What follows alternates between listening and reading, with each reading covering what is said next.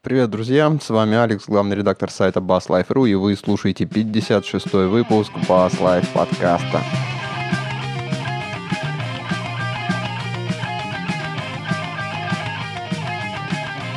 Долго не слышались, и сегодня я не один. У нас тут основные ведущие все в сборе. Это Слава, который Dark Sun. Слава, привет. Всем здорово. И Паша тоже тут с нами, который Белинский. Как у тебя там дела? Да, отлично. Привет, привет. Ну вот, слава богу, погода не помешала, и мы тут в полном составе собрались, чтобы потрепаться на разные музыкальные околобасовые темы. Лето прошло как-то бездарно, просто бездарно. Отдыхал на всю катушку, и вот в процессе отдыха случалось такое, смотрел YouTube местами. И вот наткнулся на такое интересное видео, где Сан Борисович Пушной, Галилео вся Руси, он там гитары щупал и трогал различные. Да он там, по-моему, не только гитары щупал, он много чего щупал. Но не об этом разговор, так сказать. Да, ну, интересный видеоролик, потом в шоу-нотах подкаста выложим ссылочки. Так вот, собственно, идея такая. Взял он три гитары. Gibson Studio и SG-шку. Ага. И просто записал подряд три, три раза. То есть одну гитару сразу, вторую монтаж, сразу третью. Так вот, такой эффект обнаружился, что если гитары звучат на чистом звуке, то звук у них абсолютно разный. Если используем перегруз, то звук у них получается ну, практически неотличимый, одинаковый. То есть, ну вот через YouTube после оцифровки вообще ну, я не понял, где там вставка, где там переключение с одной гитары на другую, не знаю, как вы. Вот этот просмотр этого ролика, он меня навел на такую мысль, что гитаристы сволочи, они опять выторгали у Бога себе более такое приятное и удобное положение. Ведь мы с вами, товарищи басисты, обречены на использование чистого звука, и нам приходится там вкладывать и деньги, и средства в то, чтобы добиться именно того чистого звука, который мы любим и хотим. И тут, скажем так, качество гитары, оно имеет прямое влияние на то, что мы получаем. А гитарист вкрутил грелочку, включился в усилитель, какой-нибудь получше, и все. неважно, хоть ты на Ари играешь какой-нибудь, хоть ты на Feel Pro, хоть у тебя там Gibson Fender. Конечно, разница есть, но не вот прям катастрофа. Ну, Алекс, ну вот тут я с тобой, допустим, поспорил. вот, допустим, в отличие от вас, я, допустим, как просто ярейший любитель игры на перегрузе на своем варвике, я могу тебе сказать, что разница ощутима просто безумно. Ну, может быть, это касается только басов, но я чувствую разницу просто небо и земля. Я вот, а, в принципе, играю вот на своем, на джазмане, на варвике. Вот. И как-то раз э, у меня варвик загнулся, и в мои руки попала мексиканская жаба 80-х годов. Ну, то есть, в принципе, все в порядке, но вот старенькая такая жабка. Я ее привел более или менее в порядок, и просто разница в звуке ну, настолько безумная. Не только из-за того, что, простите, сингл в бридже, а не хамбакер, как у меня. Но и в принципе в наличии всего. И в то, как выражается средний, то, как верхний, как низкий обрабатывается. Эффект пришлось подтачивать, чтобы подводить звук, но все равно просто вот этот вот звук жабы просто высекался из-под моего видеатора и просто лез вон не так, как мне нужно было. Я могу так. возразить, у тебя просто ты ручку драйв надо было или гейн побольше накрутить, и было бы одинаково. Так я тебе более того скажу. У меня на процессоре есть возможности симуляции. То есть он может э, звук сингла переработать в звук хамбакера, или, допустим, пассивный в активный звук и так далее и тому подобное. Даже крутя все эти ручки, абсолютно все, что я мог, там и различные виды симуляции, спикер-симуляции, один фиг. Звук реально различается, прям сильно. Так что я с вами могу долго об этом спорить, потому что я на перегрузах играю уже порядка трех лет. А я спорить не буду, ну, в том плане, что, да я не знаю, звук разный и разный. Просто... Ну, а обидно. Э, если посмотреть на то... Нет, смотри, если посмотреть на то, какие инструменты он сравнивает, то э, он играет на трех Гибсонах. Mm. Ну, да, с разными звукоснимательницами всех. Но, по сути, два хамбайкера, стоящих в одних и тех же местах. Гитары, которые сделали одни и те же люди. Ну и опять же тут вопрос, знаешь, как, как, какого типа и какого характера там перегруза, как он наруль, наруливается. Потому что можно внести такое количество искажений, что действительно неважно, э, что ты туда будешь втыкать, ну, если на входе более или менее схожий сигнал. А то, что более-менее схожий сигнал, я тебе могу сказать, я вот, э, став счастливым обладателем э, Blacktop телекастера, Опа. который весь из себя Fender, но такой вот прям SG-шкой SG-шкой. Два ну, хамба Джек, и все как Джексон положено. Джима Рута, по-моему, еще, да? Это, это, не Джекс, это не Джексон Джима Рута, это как раз Fender телекастер. Есть у Джима Рута, у, у Джима Рута, Джим Рут играет на Фендерах.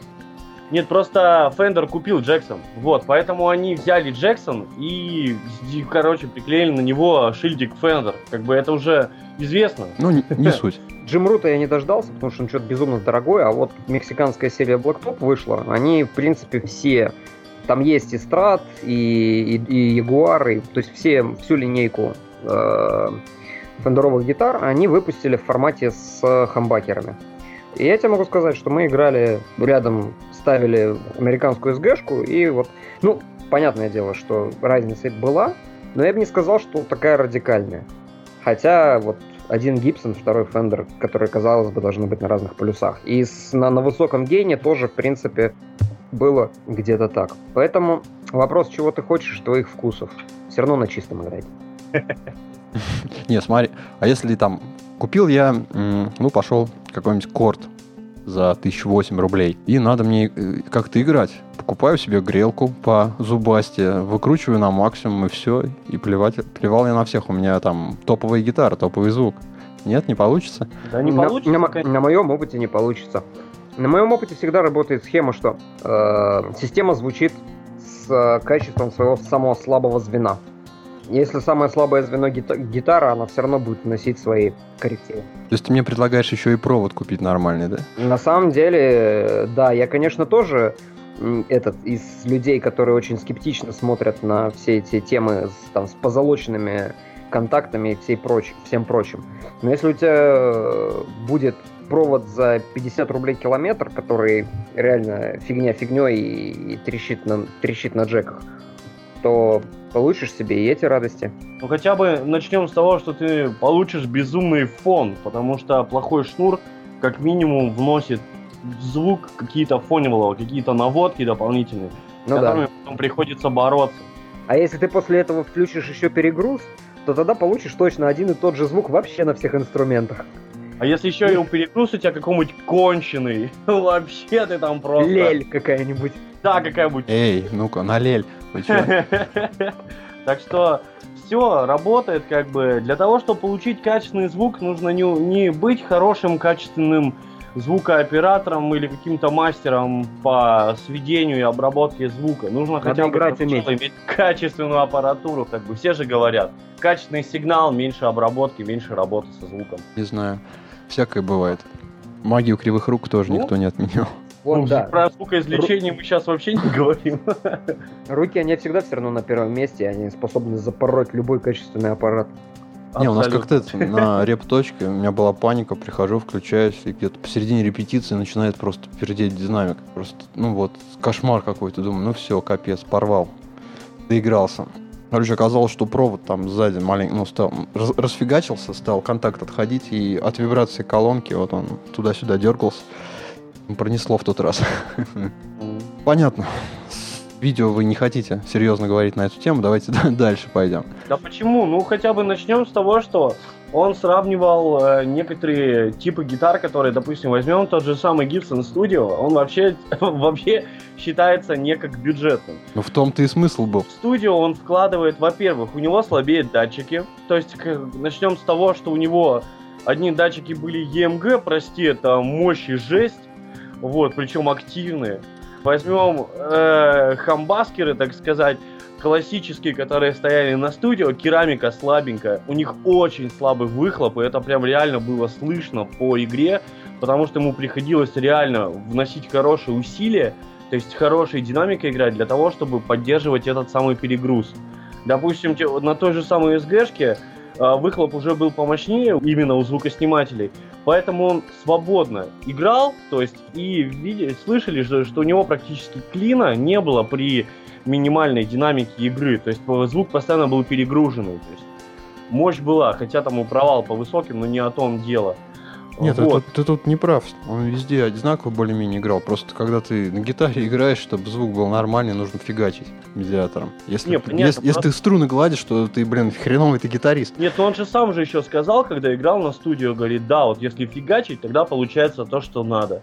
Но он же этого ничего не сказал ни о, а, как его, Пола Ландерса, да, по-моему, зовут, гитару. И это же он самое не сказал о СГшке. В принципе, там и нечего было говорить, потому что там выхлоп добрейший. Так что тут тоже, понимаешь, тем более у студио, как бы известно, что они и дерево похуже вкладывают в эти гитары, и там полости больше, то есть там дека не, цельно, не цельный корпус, а там какие-то просветы есть.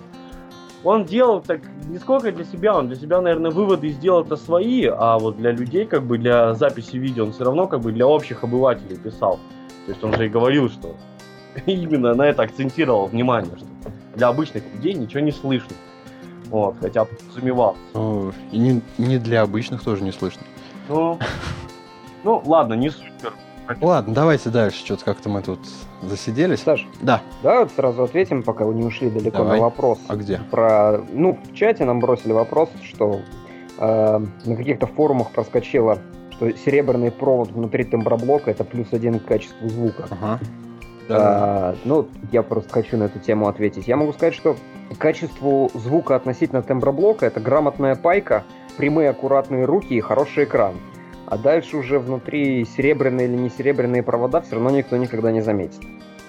Нет, ну, как бы есть, допустим, провода с дополнительной экранировкой именно для музыкальной аппаратуры, то есть для работы с педальками, там для того, чтобы байпас делать, то есть, ну, правило, экранированный кабелечек используют, проводок, то есть не обычный, а вот именно там внутри экранчик специальный. Может, об этом человек говорит? Не, просто нет, есть э, провода с э, там, медь с содержанием серебра сплав. Оно, конечно, хорошо, но, сколько я знаю, тут больше в них на самом деле больше кайф в том, что они появятся хорошо и удобно. А, в том плане, что серебро добавляет как, какие-то элементы звука, ну, или там, знаешь, делает его чище или еще что-нибудь. По-моему, это ерунда да нет, полная. вранье ну, какое. я уж не знаю, может быть, конечно, и не ерунда, но опять же, вот на выходе, после этого воткнувшись в 50-рублевый кабель, все это сведется все равно на нет. То есть во, во много, много раз убеждался, что зачастую проблема в темброблоках заключается там в кривых руках, в каких-то абсолютно нереальных с потолка взятых схемах, э, либо в некачественной экранировке, и это делает 99% проблем. И если уж действительно хочется вылезать и оставшийся 1%, при этом до этого обязательно уделив внимание звукоизвлечению и всем остальным цепочкам своей цепи, то, конечно, да, можно поменять на какие-нибудь там серебряные провода или что-нибудь еще по помоднявее поискать там. Но я бы не заморачивался. Я бы сделал просто качественно, хорошо, аккуратно, без, без всякой бахромы и вороньих гнезден. гнезден. Не знаю, у меня тут провод, подход к проводам в последнее время как-то один. Он очень простой. Идешь в магазин, покупаешь провод за тысячу рублей. Ну, блин, ну это правильно, ну извини, ну провод за косарь и провод за 150 рублей, он реально создаст разницу. То есть купишь ты какой-нибудь проэль гигабюджетный там, либо ты купишь какой-нибудь, допустим, тот же Ibanez, да, там, там бескислородная медюшка вот у них есть там, добрейшая линейка. А вот про тембрал блоки тоже я бы добавил, если уж действительно хотите убрать какие-то лишние наводки или еще что-нибудь, вам графитовый баллончик в руки и фольгированный скотч на крышку. Все, по-моему, дальше уже бегать не о чем. И играть в железной клетке. Ну, заземленной цепью за батарею? А как это, как Кинзадза, они же в этой пели. Вот тоже отлично. Слушайте, я, для меня, как, конечно, я понимаю, что это глупо, тупо и без этот, ну, я просто хочу рассказать о своем опыте. Короче, я дико запарился о том, что у меня, вот, у меня, короче, дома есть гитара Дэн Электро, у нее синглы, синглы такие, вот, губной помады типа, типа. Все синглы дико фонят, но не в этом суть. Короче, ни для кого не секрет, что в России тупо нет нормального заземления, поэтому у нас все везде фонит. Ребят, телевизоры плохо ловят музыкальные центры и дико фонят звукосниматели. Я, короче, уже запарился, ну, занимался тут записью недавно, хорошей, качественной. И просто взял, кинул провод на батарею. Ну вот хотите смейтесь, хотите нет. И у меня есть, короче, болтик на процессоре для подключения шины заземления. Угу. Я подключил, и вот хотите, мне показалось, что я просто оглох, потому что фона не было. То есть моя гитара даже на перегрузе, на этих синглах, на качественном перегрузе, хорошем, просто фона нет. Реально, вот э, появилось заземление, фон пропал. Я просто обалдел. Так что нет, жела... нет, люди, так не делайте. Если вдруг там дождь или еще что-нибудь, то если что-нибудь бахнет в землю, то вы лишитесь аппаратуры. Но вот у меня такой эксперимент прошел. Оказывается, вот работает. В грозу не облизывайте батарею. Ну, классно ты сказал. Парни, а можно я вот с вами жизненным опытом Давай. Не музыкальным. Вот мое приключение этой весны и этого лета а, не кидайте землю на батарею и не кидайте землю это на. Как на... вообще? Ну, в смысле, не заземляйте. А, землю, я думал, ты это картошку копал. Ну да, то есть рас, рассыпал себе гумус так по комнате, да, и мечешь лопатой. Нет, и вбил, короче, штырь на метр глубиной до соседской люстры. Не, ладно. Слушай, короче, тема следующая. Эм, нельзя и вообще на самом деле запрещено, жестоко штрафуется, к сожалению, не находится, потому что вот если бы я бы нашел, бы сам бы вырвал руки такому умельцу. Нельзя кидать, нельзя кидать э, заземление на системы водоснабжения, потому что э, при этом вот Саня как человек э, научный, на, научный подкованный не даст соврать, да, есть такое явление, как электролиз. Начинают трубы растворяться, причем растворяться просто с огромной скоростью. И появляются свищи, появляются трещины, и начинает это все дело трескаться, течь и заливать. Я вот с, конце весны, в начале лета буквально за месяц из-за того, что очаровательные умель, умельцы подключили землю от э, стиральной машинки на систему, вот, ну, на, на, mm-hmm. на трубы, у меня в трубе, короче, где-то вот за месяца полтора, наверное, 16 дырок я насчитал. Ни хрена себе. Может, вот труба это... просто была? Не, ну, то есть, слушай, реально... А может, она, не умельцы виноваты? Может, реально от того, что труба уже лет 25 лежит? Оно, понимаешь, оно не бывает так, что я, если она там 25 лет лежит, что она вот стоит, стоит, стоит, стоит, а потом вот так вот прям как посыпалась. Это, знаешь, это, это получится примерно как конкорд такая, знаешь, равнопрочностная конструкция. Я ага. в отечественную сантехнику настолько не верю. Не, ну вообще я вам хочу сказать, что заземление на батарею, оно скоро умрет. Пластик же везде, вы что, какое, какое заземление? Не-не-не, слышишь? Алекс, нифига. А, я вот занимался, я как бы электрик, вот, я знаю за все эти дела, поэтому каюсь, каюсь, ребята, каюсь. Короче, занимался тут обвязкой одного административного здания, там даже вот эти вот они же не пластиковые, они же металлопластиковые. Внутри же металлический корпус все равно есть, и он тоже, ребята, заземляется. Так что это все ага, саморез надо вкручивать. Да! Вкрути саморез в трубу центрального отопления. Не, а, а, а, как, а как от дырок-то, слышишь, избавляется в трубах? Просто вкручивают саморез или нормальный такой болт. Вот, и все, и дырки нет. Это электрики так избавляются. Нормальные люди трубы меняют. Ну да. И витую пару просто берут узлом, завязывают. Ой, ладно, что-то мы это куда-то. Да, извините. Да. давайте про, про фендеры, давайте. Про фендеры. Кто-нибудь хочет еще сказать, а то я что-то так все веду-веду. Я, я единственное, что могу сказать, что наконец-таки Фендер представил там и наконец-то гитару, вернее бас, который хотя бы каким-нибудь макаром где-то издалека горизонта мне нравится, особенно серия с двумя хамбакерами. То есть после там японских делюксов, допустим, это вот единственная гитара, которая действительно мне внешним видом понравилась. Ладно, вот. давай, не интригуй, что за гитара-то? ну вот именно вот эти вот э, свеженькие басы, делюксовая серия, новая от Фендеров. Но хотя какие бы там звучки ни стояли, смотрела, короче, обзоры на них. И опять вот это вот классическое престижное попердывание. Вы уж извините, любители ярых фендеров, но престижного вот этот вот звук меня просто убивает. И ничего, честно говоря, в звуке нового я не увидел, не услышал. Хотя, в принципе, все то же самое, что и было. Ничего не изменилось. Если так говорить, то любая бас-гитара все то же самое, что и было. Ну, ну давай все-таки это конкретики внесем. То есть Fender недавно, буквально вот где-то с месяца, наверное, назад, э, расширила линейку, представила новые басы, которые называются Dimension. Ну как, в линейке American Deluxe три модели и в линейке Modern Player тоже одна модель, но та модель появилась пораньше, то есть там где-то, по-моему, в середине 2000-х он впервые этот Dimension Bass возник. И вот новость в том, что они выпустили, выпустили в Deluxe линейке. Действительно, как необычно ушли они от своей классической формы. То есть для меня Fender всегда был, да, наверное, для всех это прежде всего Precision, потом Bass, и все. Этим он как бы басы и ограничены. Ну вот они решили куда-то прыгнуть в сторону, создали вот такую гитарку с необычной декой.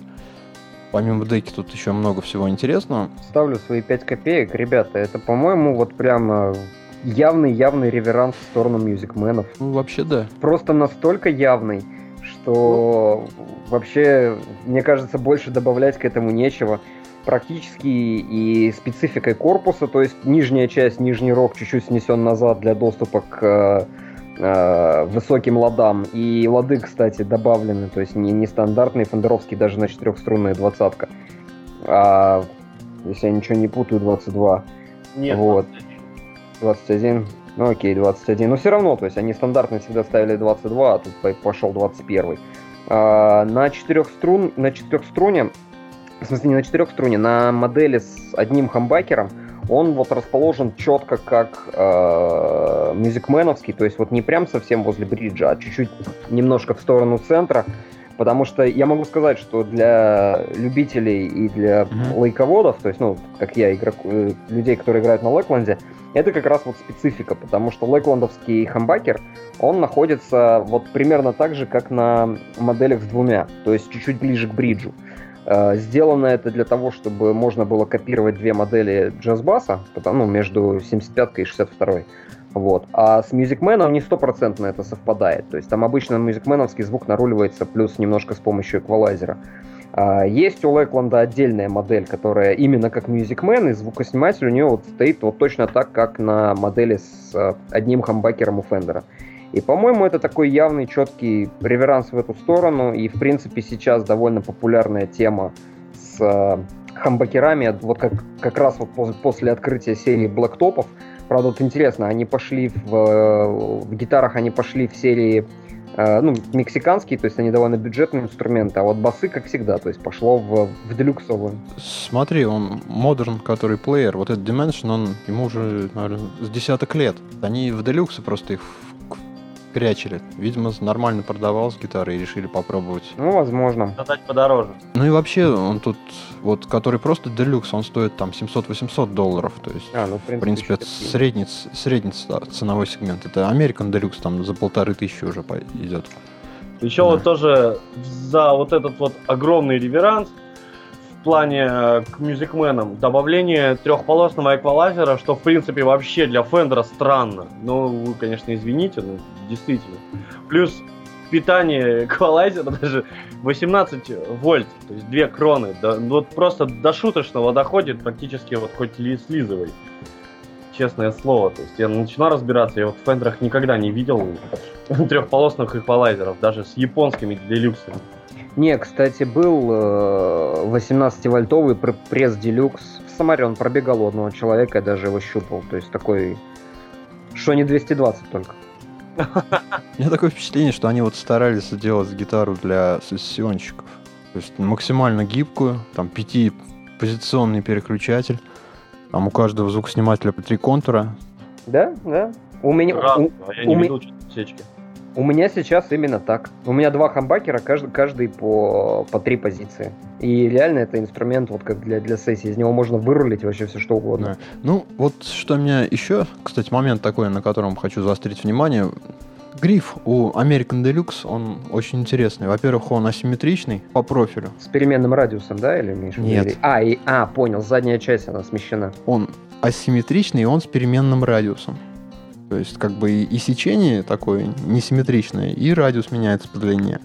Угу. Ну, опять же, в сторону того, что вот мы делаем для вас все удобнее и удобнее. Ну и уже классическое решение, что внутри там графитовый гриф. Э, встав, Знаешь, вставка, то есть. Угу. И вот мои, мои наблюдения, что все вот эти поползновения, они реально приводят инструменты вот к одному и тому же как это, комплектации и виду. То есть вот сейчас, если посмотреть эти все топовые линейки, они все такие. И вот если Lake 5594 сделал это вот как, как из серии видно в 94 году, uh-huh. но это было из разряда кастомные бутиковые инструменты, которые делались там чуть ли не поштучно и только в Америке. Сейчас и они идут в массу, и, соответственно, вот многие широкоформатные такие производители тоже берут вот эти все практики, то есть графит вставлять в NEC, делать э, переменный радиус на, на грифе и пере, переключение отсечек на звукосниматели для, для гибкости. Если посмотришь, в принципе, э, э, Bass American Deluxe, он уже лет 5 такой, и они, инструменты все становятся практически одинаковыми. Ну, наверное, вот если говорить об универсальных студийных инструментах, как раз такая мысль, что вот они хотят уйти именно от там классических джаза и пресижена вот в сторону чего-то такого.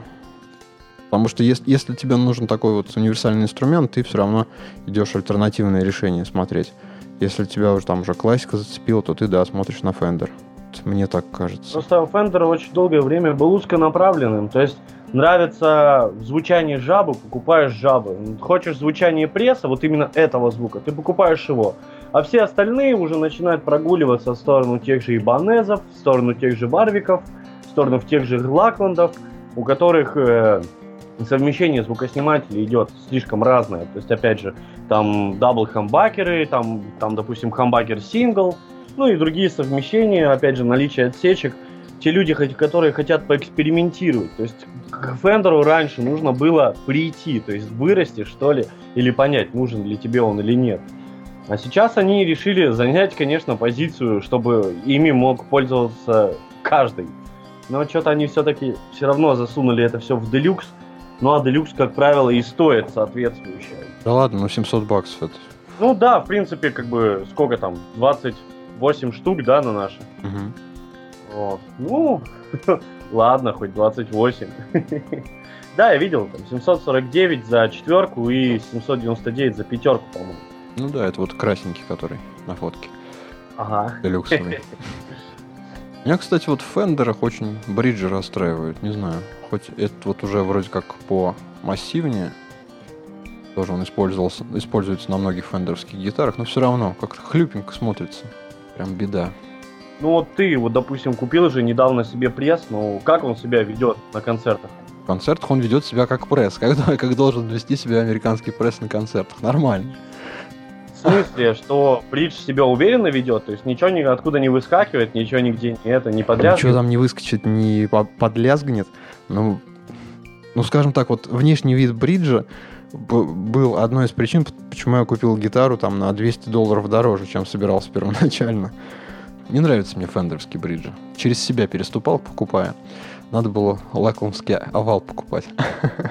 Да, я помню тоже первый раз, когда это увидел, был изрядно удивлен. Ну, блин, вот, вспомните их, допустим, ягуары, у которых струны просто вылетали, потому что пазов как таковых тупо не было. Или старые телекастеры, у которых вот эти вот маленькие эти, э, так, как же их назвать-то, блин, подшипнички такие, что ли, такие округлые. У них же сколько? У них у всех проблема одна и та же, бридж не доделывался. Тупо соскальзывают струны при активной игре. А тут ничего не соскользнет и не соскальзывает, ну просто внешний вид меня как-то не устраивает. Эстет. Да, я такой. Ладно, давайте дальше пойдем. От э, фендеровских гитар предлагаю перейти к нов- новым, относительно новым примочкам. Американская фирма Асиама. Думал, японцы. Нет, оказывается, в Соединенных Штатах Америки, в Нью-Йорке конторка клепает вот такие небольшие коробочки, э, педальки. И на сайте No Travels появилась информация о трех новых таких педалей для бас-гитаристов, которые вышли в серии Доктор Джей. Такая у них есть под линеечка в продуктовом ряду. Стоят они недорого, ну, 130-170 баксов в зависимости от модельки. И я хочу поговорить вот об этих педальках. Обзор есть, кстати, в интернете на все и каждую из тех устройств, о которых мы будем говорить. Ну, давайте вот начнем с компрессора. Называется он Dr. J D55 Air Light Comp Pedal. обычный компрессор, ничего удивительного в принципе нет. Сейчас я вот фотографию в чат тоже кину, чтобы люди видели. Не знаю, у меня, по-моему, единственная удивительность, так сказать, которая у него есть, это то, что он работает, получается, в каких-то... Ну, короче, у него, как я понял, есть переключатель некого его буста, что ли. Вот, э, вот там тумблерочек в конце. В положении, по-моему, в самом верхе у него происходит boost по э, верхним частотам, посередине по средним, и внизу, вот я немного не понял, по-моему, там low, что ли. Именно что подъем по этим частотам происходит а все остальные, в принципе, крутилки стандартные, как у обычных компрессоров. То есть ничего такого удивительного я не заметил. Нет, там есть удивительная штука. Там есть крутилка, которую я просто в компрессоре не понимаю, что это такое может быть, которая называется микс. И mm. говорят они, что это подмешивает там чистый и обработанный компрессором звук. Вот я вот ну, в здравом уме и светлой памяти не могу представить себе ситуацию, когда мне нужно там на басу компрессор, то есть скомпрессированный сигнал с чистым смешать. Вот зачем просто непонятно. Весь смысл компрессора убивается. Ну, надо же было какую-то лишнюю крутилку добавить. Вот они добавили. Мне тоже, честно говоря, было непонятно. Как бы компрессоры призваны для того, чтобы чистый звук твой подобрать и привести в порядок. А тут, ну, да. получается, ты грязный звук и приведенный в порядок. Ну, как-то что-то странно. Если его использовать как бустер, допустим, если только, вот, да, а, привод. Там на сайте говорится, если ты хочешь как бустер использовать, тогда вот этот, э, ну, на минимум ставишь этот микс. Угу. То, есть, то есть, чтобы полностью он обработанный шел, и, и все, и фигачишь он там output поднимаешь, и вот у тебя бустер вроде как. Ну, тогда я просто не вижу смысла. вот, действительно, странно очень. Ну, я тут тоже добавлюсь. Хоть я и всегда ярый фанат э, крутилки Blend, то вот тут я теряюсь.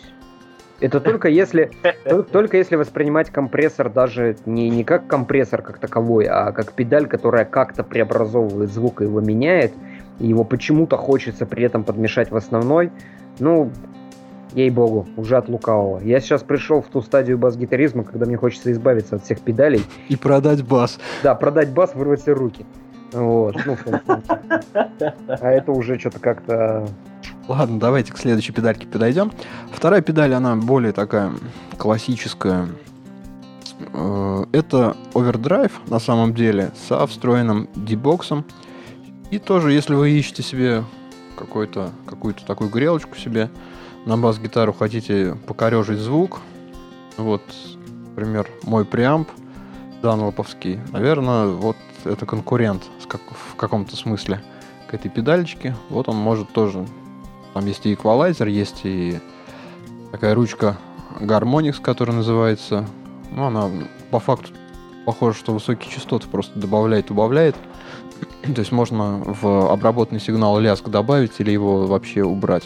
Я послушал, как оно в интернете звучит, но что-то мне не понравилось, вообще не вставило. Ну, звук, по-моему, был достаточно грязный, что мне действительно не понравилось. Вот, кстати, в этой педальке тоже присутствует крутилка микс. Но тут том, она уместна. При том, что она подмешивает а, не чистый звук, а получается, что к, здесь эта педалька, она получается двухканальная, что получается обработка чистого звука это один канал, а добавление вот этого овердрайва, вот этого вот какого-то согревания, так сказать, теплоты звука, это второй канал. И вот этот вот микс регулирует именно соотношение сигнала овердрайва между сигналом с обработкой чистого звука. Ну что-то я такого не прочитал, если честно. Не знаю, где-то нашел, нарыл. Нет, я, я не читал, я смотрел обзор. И как бы это вот четко было видно, что ну вот, между этими двумя каналами прослеживается. Но овер мне вообще не понравился. То есть он такой вот скорее калечащий, чем обогащающий звук чему, при, в принципе, и призван овердрайв. Ну да, тут он слишком зубастый какой-то. Ну, блин, кому как. Мне, наоборот, показался каким-то вот таким подпердывающим. Я люблю простите. овердрайвы за то, что они легкие. То есть легкий овердрайвчик, чуть-чуть подмешать. Да, вот именно воздушный такой звук такой. Ну, короче, не знаю, может быть, как дебокс он будет работать, но что-то, что-то как-то мне эта педалька тоже не вменяет никаких добр. И, кстати, по поводу твоего М80, никакой конкуренции вообще. Или твой Dunlop, извини, но это действительно рабочая лошадка, с ней встречался отлично. Или вот это вот, ну, прости. Или Я имею в виду в э, плане варианта использования. Дебокс плюс какая-то обработочка. Ну, что-то рядом. Ну, не знаю. Ну, в принципе, за те деньги, которые они за нее просят, может быть, она отрабатывает их. Ну, что-то. Я бы не купил. Понятно. Ну, еще одна. Еще один овердрайв. Solo Man называется. Ну, тут вообще проще некуда. Две крутилки.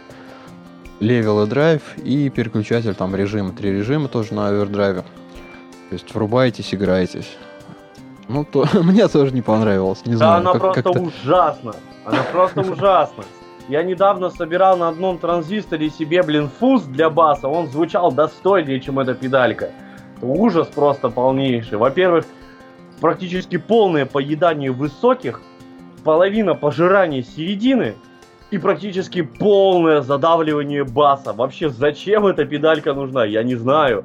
Скорее, по-моему, ее нужно не, кавердра- не кавердрайвом относить, а к педалькам а, формата low-fi, которые калечат звук хороший, а не ухудшайзеры, так сказать. Вот. Какой там нахрен соло, вы уж, конечно, извините, но я бы на нем даже ритм нормально бы не сыграл. Как грелка, такой же писец. Даже при полностью выключенной в ноль кручке драйв она звучит плохо. Причем из трех режимов более или менее достойный только один. И тот просто ужасен. Ну вы извините, но это просто пипец. Я Вообще, прям- вообще тебя должен был еще цвет с самого начала насторожить. Ну... Она такая ярко-желтая. ну, А что, отсыл к классическому боссовскому овердрайву? Нет, ну извини, ты сравнил звук, который устаканился уже давным-давно и, в принципе, достойный как грелка и как отдельный эффект, и вообще, в принципе, звучит классно. Или вот... э, Он, короче, портит формат желтых классных педалек. Короче, стыд и срам. А еще у него ручки клевые. Да никакие они не клевые. У меня круче, у меня, короче, от старой лабораторной центрифуги есть такая большая крутая крутилка. Вот, да. Напоминает. Да-да-да-да-да. У меня был блок питания из дерева отцом выточенный в детстве. И, и тоже там такая штука была. Напряжение можно было менять. То есть, да. Хороший педаль, покупайте. Слышишь? Нас так еще скорее запретят. Ужас. Я не знаю, что, короче, издатели пытались сделать, но... Короче, они какую-то бяку выпустили, наверное, только для отмывания денег. И все единственное, что полезно в этой педальке есть, это, по-моему, байпасная кнопочка и, наверное, входы джека, которые тупо сразу можно снять. Вот и все. Даже цвет коробочки мне не вменяет радости. Я вот свое мнение скажу так. Не трогал, не щупал, не знаю, судить не буду. И, к сожалению, имею, Но ты имею послушай. ощущение... Ну, послушаю, но имею ощущение, что и не услышу никогда. Поэтому не, не буду зарекаться. Ну, понятно. Блин, я ее тоже не щупал, но когда большие умные дядьки, короче, у которых там по 30 лет за спиной в Ютубе там шпарят обзоры, у которых там аппаратуры только рядом с клавиатурой, наверное, больше, чем у хорошего музыканта на сцене по деньгам. Может, она не, от- не подключена, просто для мебели стоит. Ну, может быть, ну извини, мебель, когда каждая башка стоит по 100 с чем-то копеек, то ты уж прости. Давайте дальше пойдем. Вот как-то к такой теме она немножко в стороне стоит. Я долго пытался ее для себя как-то сформулировать, вопросики. Ну и, по-моему, у меня кое-что получилось. Вот смотрите, какая ситуация бывает. Бывают э, мастеровые басы, какие-то каст, ну, кастомные вот доделки под конкретного музыканта.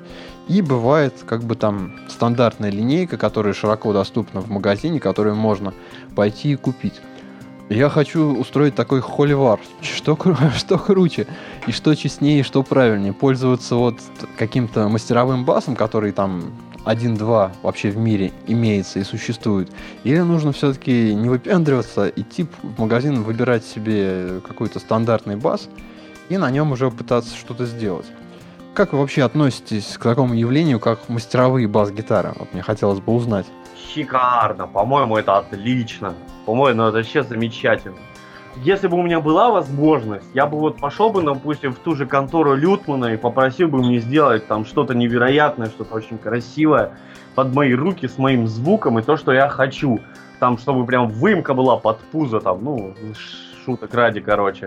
Это же всегда удобно, когда ты берешь инструмент, и когда у тебя и рука на месте, и ладонь на месте, и вот, вот, вот и что бы ты ни сделал, и все прям хорошо, и все прям вот лежит, и вот прям как будто родился с ней вот.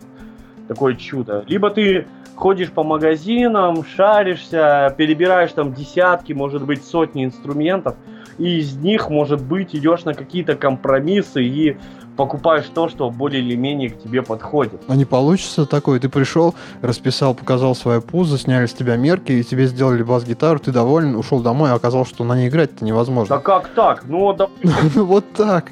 Ну, если ты, если ты дебил укуренный и не понимаешь, что тебе надо. Нет, мы не говорим о людях, которые только что взяли инструмент.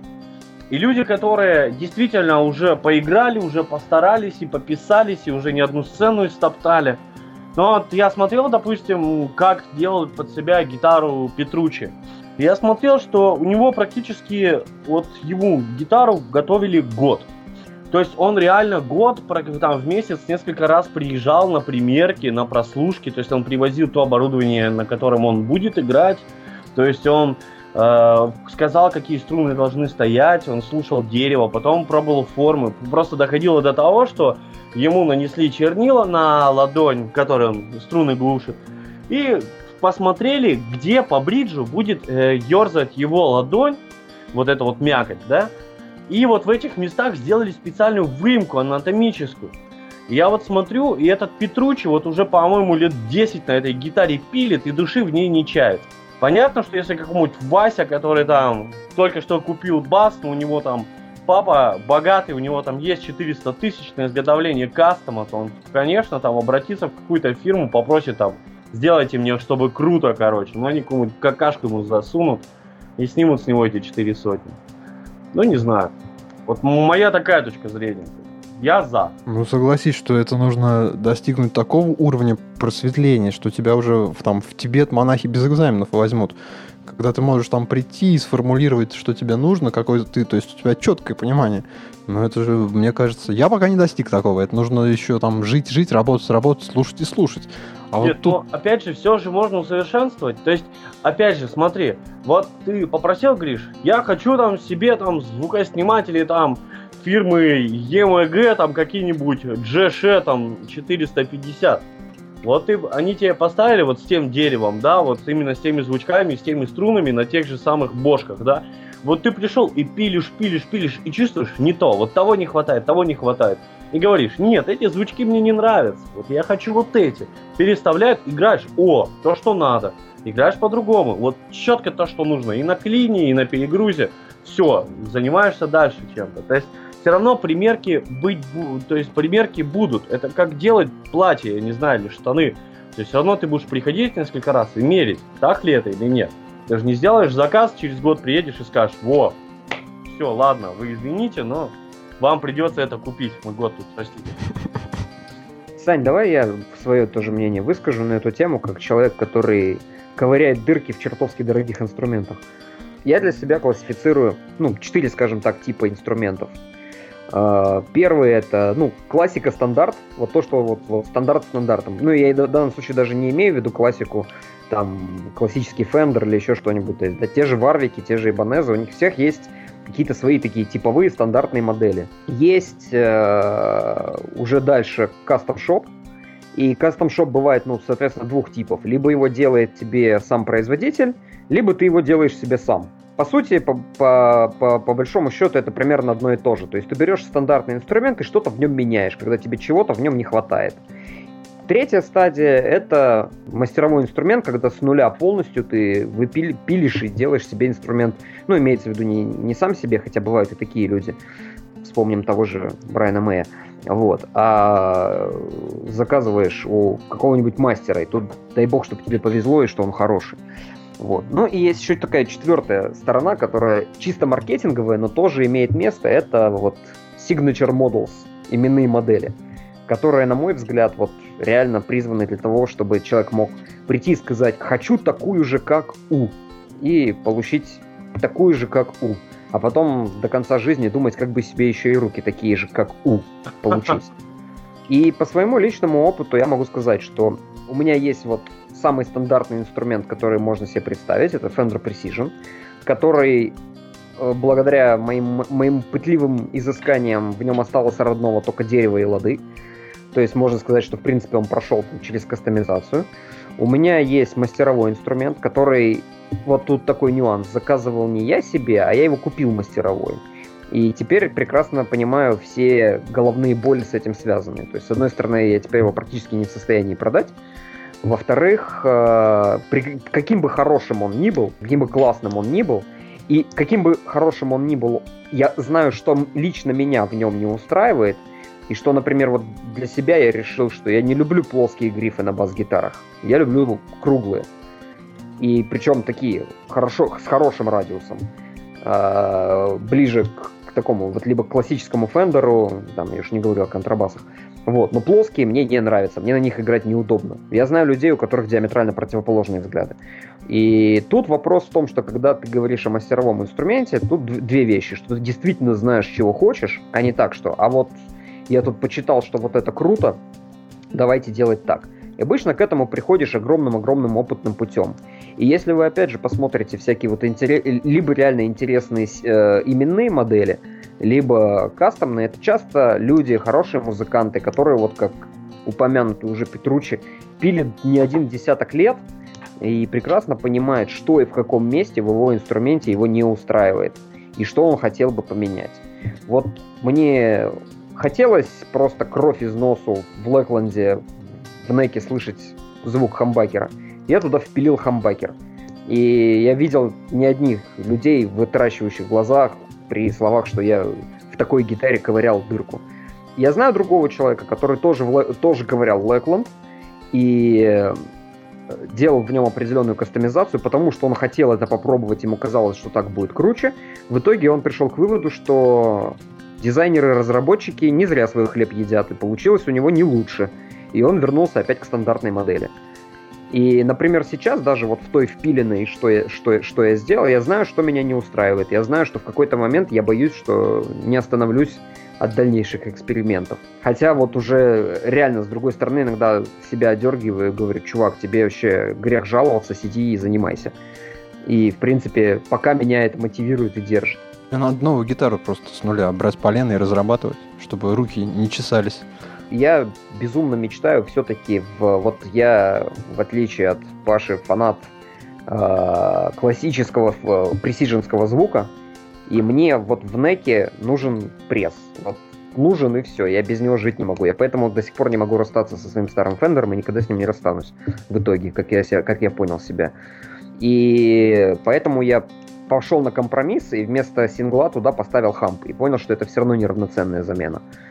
Но... А теперь поставь на хам подсечечку, и все будет красиво. Так он, он, со, он с, отсечеч, с отсечечками. И, в принципе, он у меня он у меня работает и как, э, как раньше стоявший там сингл, и как хамп, и даже как сингл, который еще бли, ближе туда к э, неку.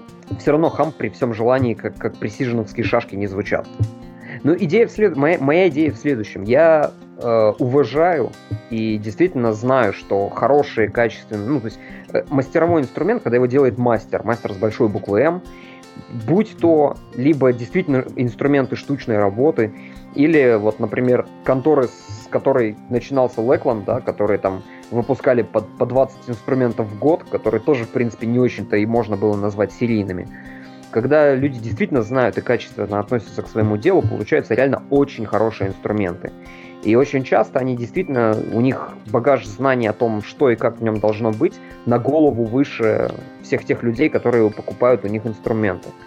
Но с другой стороны, если ты реально там 10, 15, 20 лет шпилишь и понимаешь, чего тебе не хватает и что ты хочешь сделать, ты вправе это пытаться делать, а потом вправе это, в принципе, реализовать уже руками действительно мастеровых людей. Вспомните историю именной модели, э, ну, сейчас уже Ямахи, Билли Шихана. Она началась с Фендера Precision, который он просто вот испилил и сковырял до нельзя.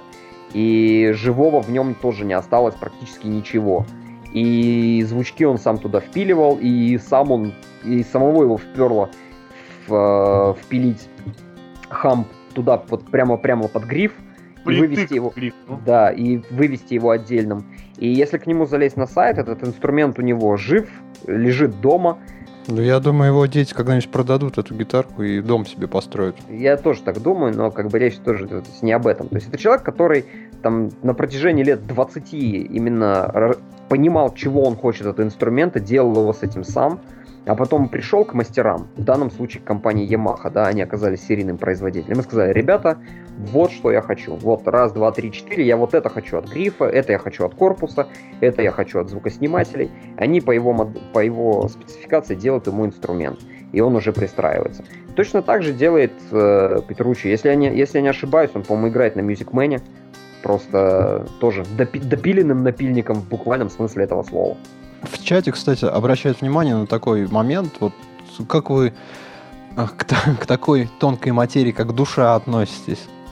То, что вот когда типа вам мастеровой инструмент делают, у него же люди душу вкладывают. Это же руки мастера. Это вам не вот... Вот я, я, я холодный хочу, робот. Я что хочу сказать? Я верю в то, что в инструмент э, в инструменте есть душа. Но я верю в то, что эта душа вкладывается с человеком не, э, на неиграющем.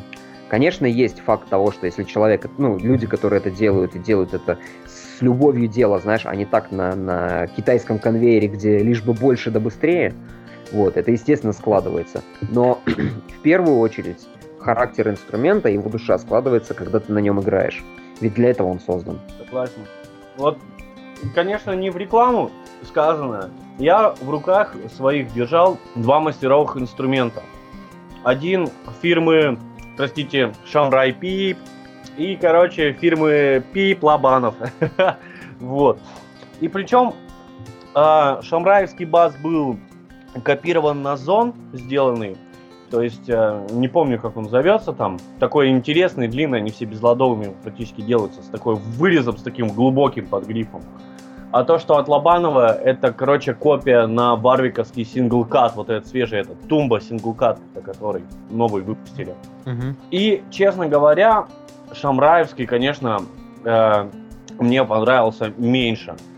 Вот, но алабановские инструменты, они, по-моему, о них уже знают, по-моему, не первый год, и звучат они не только у нас, и за границей, и, по-моему, его имя уже хорошо так прокатилось и что самое интересное, у его басов такая вот настолько ярко выраженная индивидуальность, что они вот прям вот, какую бы ты группу не слышал, прям сразу показываешь пальцем, Лобанов. Все, то есть. И мне очень понравилось тем, что как гитара сделана. Бас был сделан настолько аккуратно. И электроника классно сделана, прям вот именно с умом, с красотой, красиво. То есть минимум деталей, то есть никаких там запасов проводов, все очень четко, все очень уложено, а там, где нужно было, там все хомутиком стянуто. Вот, и гриф главное, вот самое, что я у Шамрая заметил, вы, конечно, не плюйтесь на меня, но я там порезался, короче, об 20-й лад. Лобанова, допустим, такого не было. Ну, это знаешь, это жертвоприношение. Ну, я согласен, короче, Бас просто похавал крови. Надо же с чего-то начинать. И, кстати, по поводу кастома. Ну, конечно, ну, вы извините, конечно, время временем. Ко мне как-то раз пришел человечек и говорит, слушай, я слышал, что ты электроникой гитарной занимаешься. Я говорю, ну да. Он говорит, у меня есть телекастер американский. Я хочу, чтобы ты мне в нек запихал, короче, хамбакер, а в положении медиум э, ты мне запихал, короче, басовые, басовые шашки, прессовый звучок. Я, короче, так постоял, постоял, говорю, ты нормальный? Он говорит, да, я так хочу. Месяц я пытался сделать, короче, этот инструмент, в конце концов сделал американский телек, настоящий американский, то есть он и стоит соответствующий, седьмого года инструмент, то есть очень свежий, то есть красивый такой. Хорошо, и, что, хорошо, что не 77-го там, или 67-го, тогда бы точно обливался кровью. Так, так, так, тогда бы я действительно сам бы сказал, ты парень, слышишь, и ну тебя нафиг, я к нему не прикоснусь.